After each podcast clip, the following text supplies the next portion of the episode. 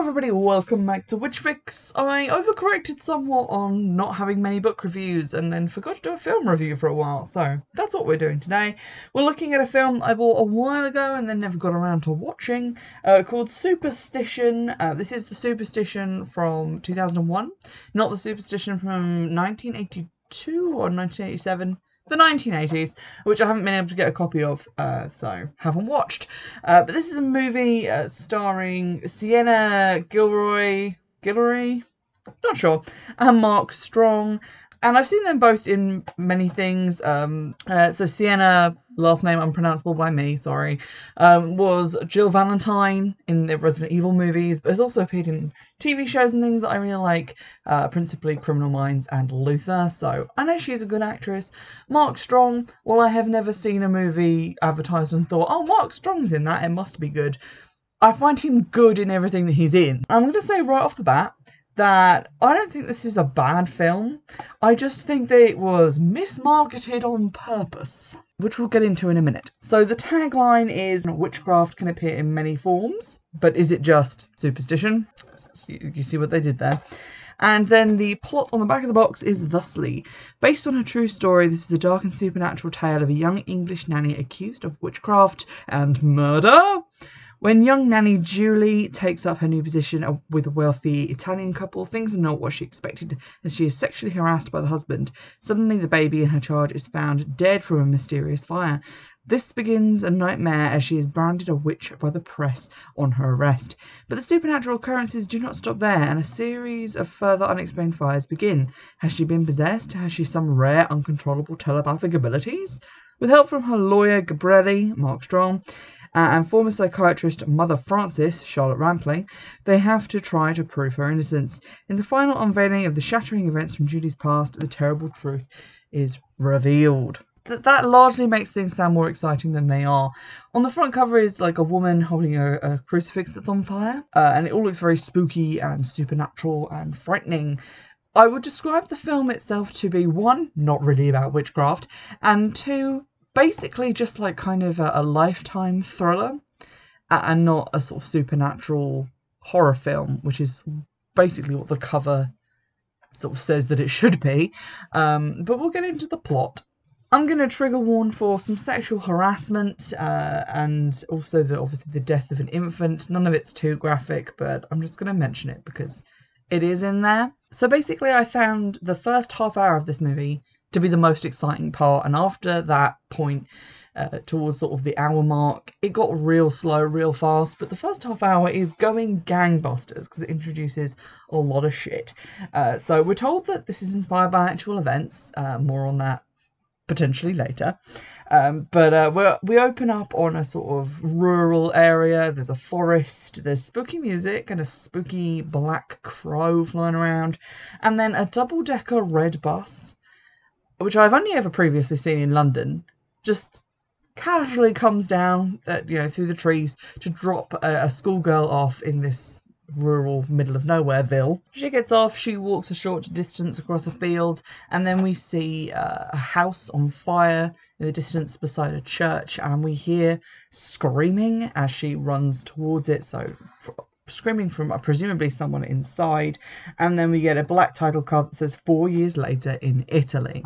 Our main character, Julie, who has the same white blonde hair as the girl in the opening sequence, so clearly that's a flashback to her childhood, arrives back late to her nanny job, and it's quickly established that she works for a rude bitch and a pervert uh, because she gets told not to go so far away on her days off, and the husband leers at her and comments on her new hairdo.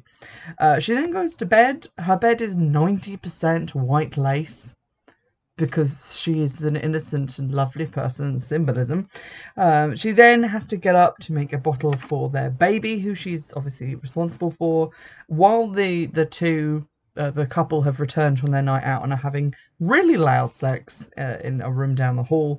So she puts headphones on while waiting for the milk to heat up, and that's when the baby's room catches fire spontaneously. Uh, they discover it, the parents rush in when the baby starts crying, uh, they accuse her of smoking, but she says it must have been some workmen earlier who, who were in the house. Uh, but this is an, obviously an unexplained fire. We then get a really long and quite boring credit sequence. It's just sort of plinkety plonkety music and some like shots of ponds and fields and stuff. The only thing notable about it is that partway through, it just like the music cuts off and there's a black screen for about 30 seconds, which I initially thought was my DVD player acting up, but when I rewound it, it, it still happened. So that's in the movie for some reason, just 30 seconds of dead air. Um, we then resume uh, the movie with two people uh, discussing this case of, of Julie being arrested for murder. Um, these two people are Isabella, who is a prosecutor, and she's talking to Antonio. Antonio? Yes. Antonio Gabrielli, who's played by Mark Strong, and he's going to be the basically public defender um, who, who's looking after Julie and her case. Uh, there's a really tenuous link here where Isabella's just like, oh, you should take the case because, you know, your wife was also a British woman. Connections. Uh, and we're led to believe that his his wife has uh, recently died in a, a, car accident. So that's very sad, and now he has to defend this other British lady uh, just to get him back on his lawyering game, I guess. We then cut back to a time before her arrest, where Julie and the family arrive at a farmhouse, uh, which is occupied by the couple's, like the baby's dad's mother, so the baby's grandma, who is very religious and wearing a crucifix. The wife is obviously still real bitter about that haircut comment. It's not that deep, Cynthia. Uh, but she's just like, oh, he said your hair frames your face. That's exactly what he said, that it framed your face. You digging my husband? You're digging him, aren't you? I don't know. It, it, for some reason, this is the thing she's gotten like het up about. But we get a flashback to the haircut happening, which just seems super unnecessary. Um, in walking away from this mad woman, Julie steps on half a broken bottle that's just sitting on the grass because reasons. The husband then takes her to the bathroom to bandage her foot up, at which point he like sniffs her foot and then tries to touch her thighs, which is bad. Don't do that.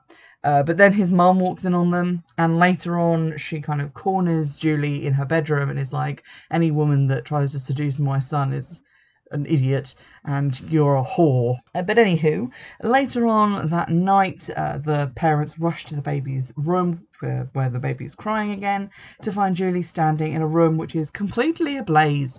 And through a, a frenetic sequence, we see that the baby being taken out to an ambulance. The, the police and everyone turning up, the fire claiming the house, and everyone kind of stumbling around looking dazed. But quickly, obviously, Julie was then arrested. We see all these events, like what's happening at the farmhouse, as Mark Strong, Gabrielli, reads this file as if somehow the file contains all this information about her, like stepping on the glass and the husband trying to touch her up. But that stuff probably wouldn't be in that file. And they go and talk to Julie after he's read it. So I'm confused as to whether he's meant to be psychic because the way that this is edited together makes it look like he's just getting these psychic impressions of her past. But anyway, he and Isabella, who seems like a nice person but is kind of a bitch in court, but I guess that's her job, uh, they go to meet Julie and talk to her about the fires. She claims again that the first fire must have been started by the workmen, but has no explanation for the second fire, but says that she has never smoked, so obviously it's not her or her cigarettes. Um, she also then finds out that the baby's dead because no one had thought to tell her before this. So that's nice. Uh, Antonio then tells her that in Italy she's guilty until proven innocent, and if convicted of murder, she faces 20 years in a maximum security prison. So, yikes. We then find out from him that her mother is dead uh, as of the incident when she was a child, and that she hasn't seen her dad in years. Um, so unfortunate that there's no one really pulling for her. Uh, she's all alone in the world. Oh, bless. Antonio then goes to the scene of the fire and to talk to the forensic team, who say that there's some wacky shit going on with the forensics and he'll have to wait for the report. Um, Julie is there with him, which is weird because having arrested her for murder, would they just let her wander around, albeit with her lawyer, and go back to the scene of her crime? I don't know that they would. Like later on, they won't even give her bail, so why is she allowed to just walk freely. Anywho, we then cut to forensic testimony in the courtroom where the forensics expert says that intense heat but no flames caused the fire. Uh, and that the mattress, despite being made of two materials, one of which was way more flame retardant than the other, everything burnt at the same rate, which is weird, and he can't explain it. Uh, he also can't explain why the fire started at several points seemingly simultaneously, or why it burned downwards instead of up the way that fire usually does. So, I enjoyed this. There's a lot of like weird forensic testimony happening. I was here for it. It reminded me of CSI. I was having a great time. We then see Julie in prison. Predictably, she's not having a good time because it's prison, but also everyone's shunning her because she, she's a baby murderer. Uh, then we see Isabella and Antonio meeting up with the judge to discuss the case. Uh, the media has gone into a frenzy accusing Julie of being a witch based on the testimony of the baby's grandmother, who is talking about like how religious pictures fell off the wall when she was there and she made the electric meter spin with her brain. Uh, we didn't see any of this happening. Uh, I feel like it should have been shown to us if they were going to talk about it in the movie. Like, I get that they didn't show it to us because they're like, oh, we wanted it to be ambiguous. But then the ending isn't that ambiguous, so they could have put it in. And basically, everything that Mark Strong asks for is denied. She's not given bail, she's not given a mistrial. He's pretty pissed off. Uh, and then Isabella shows him a new piece of evidence, which is Julie's Bible, which has passages about fire underlined in it. And when he talks to Julie, she claims that she can't remember underlining it. She must have just bought it with those passages underlined. Uh, Antonio then goes to visit a psychiatrist who is also the mother superior, like a nun, so I don't know if that's allowed, but he wants her to testify for Julie uh, about the, her potential mental illness. Uh, so she's now involved. This nun never really gets that involved with the plot. She's just kind of there to look at Mark Strong and question what he's saying. And then at the end of the movie to look a little bit concerned, but she doesn't really she seems like she knows something but she never reveals what that is and the baby's father then testifies that julie was obsessed with him and tries to make it look like she killed the baby for vengeance after he turned her down uh, which makes her look pretty bad. Antonio then unearths a picture of Julie with a cigarette in her hand, which obviously shows that she was lying when she said that she never smoked, although it's weird that there's just a random picture of her with a cigarette. Um, so, yeah, we're not really sure what that means. A journalist then claims that she was trying to for Satanism in England, which is definitely not a thing. Uh, the media seems to be like heating up at this point, although we never really get to see it. They're like mobbing the outside of the courtroom, but we don't really see a lot of them trying to get information on her. I guess this is meant to be the past, but it's pretty tame when you think about like how bad paparazzi culture is right now. Um, so yeah, we just occasionally see you know, the press outside the police station. It's like, oh, look how bad the press attention is getting. Apparently, uh, Mark Strong's character, Antonio, doesn't really like the press that much because when his wife died in a car accident, it was like all over the news and he felt like that was really distasteful. And I'm agreeing with him there. The wife and mother of the baby, not the wife of the baby, the wife of the guy who's the husband of the the wife then testifies and tries to make it look like um, Julie was after her husband, but Mark Strong ain't having that and basically takes her to pieces on the stand. I really liked all the courtroom bits, it just felt like I was watching an episode of Law and Order. Then Antonio asks Julie if she would accept a deal because obviously, if she's convicted, 20 years in prison, but she ain't interested in that. And she says that she quit smoking a year ago, so she was right about how she doesn't smoke but not that she had like never smoked. So we're seeing her playing some games with the truth. Julie's cellmate then climbs on top of her while she's trying to sleep and like flicks a lighter in her face and threatens to set fire to her hair before beating her up. The guards don't intervene, so it's clear that this is kind of spiraling and everyone thinks she's guilty and is after her. One of the ministers of the Italian government then asks the judge to, you know, try and make this case quiet down a bit because it's starting to make Italy look really bad that they've got this basically like 20th century witch trial. Uh, it's making them look kind of backwards and superstitious, hence the title of the movie. Uh, so when Antonio asks again for bail in light of the prison attack, the judge is a little bit more lenient and he says that he can release Julie into the custody of her lawyer. She has to stay with him and he will be legally responsible for her actions. He also has a dog. Nothing bad happens to the dog, so Yay! We also discover from a picture in his house that his wife looks exactly like Julie, but also a little bit like Marilyn Monroe. Um, so, you know, beat us over the head with that similarity. Also, his house is decorated entirely in pillar box red and bright yellow. Like he has a fire themed house, is what I'm trying to say. Unwise if you're having an arsonist come to stay with you, but I guess he couldn't redecorate. He's then contacted by a Professor Roberto, who says that he has something that can help with the case. Antonio then talks to Julie about her mother's death, uh, and she says that her mother died of a heart attack, which fairly certain she didn't because we all saw the opening of the movie with the big fire. But the movie acts coy about this, and this doesn't come out until like the third hour. And then it's played as if it's like some big revelation when we have known all along like the way the film acts about it makes it feel like we're meant to suddenly think, oh my god, maybe Julie's a massive liar.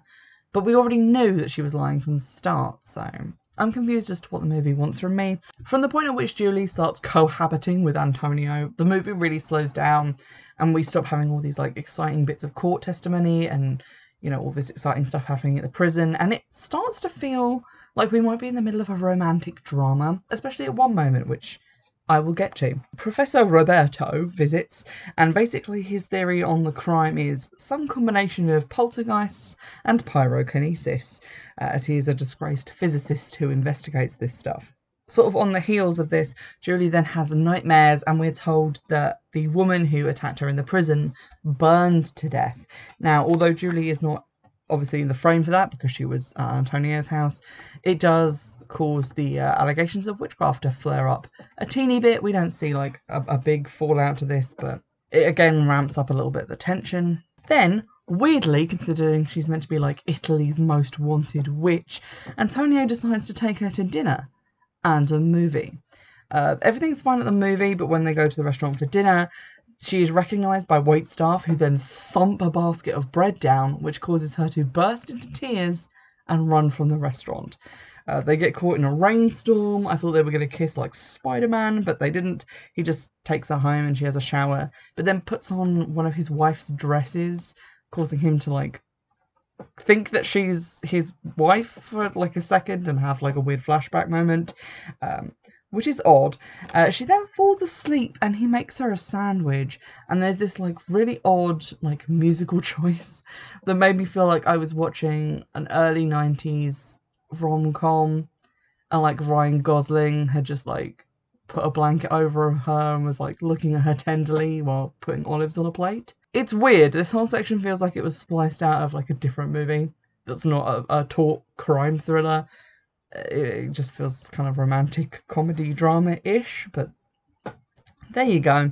Antonio gets woken by the dog, who is fine, but uh, Julie's window is on fire, so that's unfortunate. Because she's asleep when he goes in to like check on it, he assumes that she had nothing to do with lighting it on fire and starts to give more credence to the professor's theories that, you know, something's happening. So they go to see the professor so he can run some tests, and he talks about how um, he's noticed this pattern that there will be women who are traumatized and then put into a, a difficult family situation or stressful situation that this activity will flare up around them, quite literally in some cases, and that it's being caused by a poltergeist that is following them around and is making them the focus of their activity.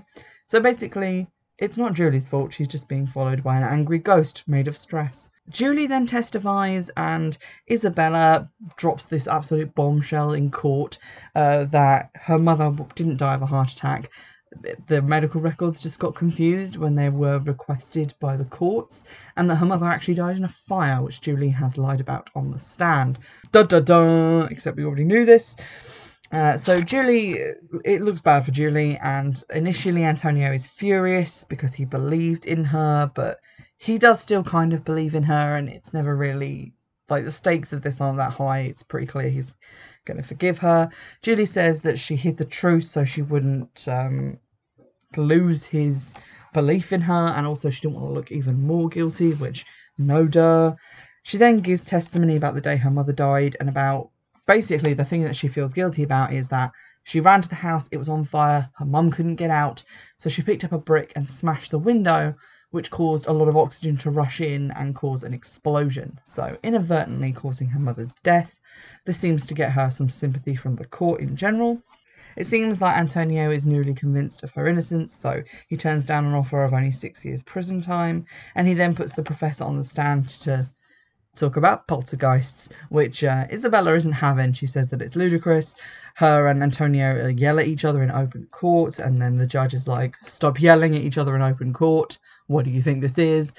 With 15 minutes left, the jury is then told to deliberate. I feel like this is meant to be a lot more tense than it actually is because obviously it's a movie. She's not going to get convicted. Something else is going to happen. And sure enough, the verdict comes back guilty of arson but not guilty of murder. Uh, the judge uh, then says basically that uh, her sentence is three years, but because she's already been in prison for quite a while, you know, on the murder charge, he's going to let her go with time served on the condition that she leaves Italy in the next 24 hours. Like, they want her to go away. Isabella then congratulates Antonio on winning the case. They seem to be friends again. It, it's all fine, just like professional rivalry. Um, Julie then departs the courthouse with Antonio, but the nun calls Isabella and says that they have to stop um, Julie from leaving, that everything has just reverted back to how it was before the trial. Nothing has actually been resolved pertaining to her guilt. So it's unclear at this point if the nun thinks she actually is guilty or is just talking about her guilty feelings causing this like poltergeist thing, which the nun seems to be mysteriously sold on now. Like, she is a mystery to me, the nun. We never really find out much about her. I don't know if she believes in this poltergeist thing or, or what her deal is, but she's trying to like phone Antonio and she can't get through because he's on the phone arranging a flight and then leaves his cell phone behind when driving to the airport. Uh, while driving, he admits to Julie that the accident that killed his wife was his fault because he was driving. They discuss guilt for a second about how, you know, they both feel guilty about stuff. And then the back seat of the car catches fire because poltergeists. Uh, and this causes him to lose control of the car to such an extent that it like bat flips off the road into a valley, um, which is very dramatic. Uh, Julie is thrown out of the passenger seat of the car uh, while he is trapped inside it. The car bursts into flames, and we have flashbacks of every bad thing that's been said about Julie this whole movie. And then she drags him from the car, screaming for help. The car explodes and um, she like looks at the smoke coming out of it like she's just been released from this awful thing because the professor said that one of the ways to make this go away was to confront the the trauma that was causing this build up of poltergeist energy. And that's basically what she's done in this moment. What bothered me about this because it just cuts to credits after this is that she's dragged Mark Strong out of this like horrifying car accident.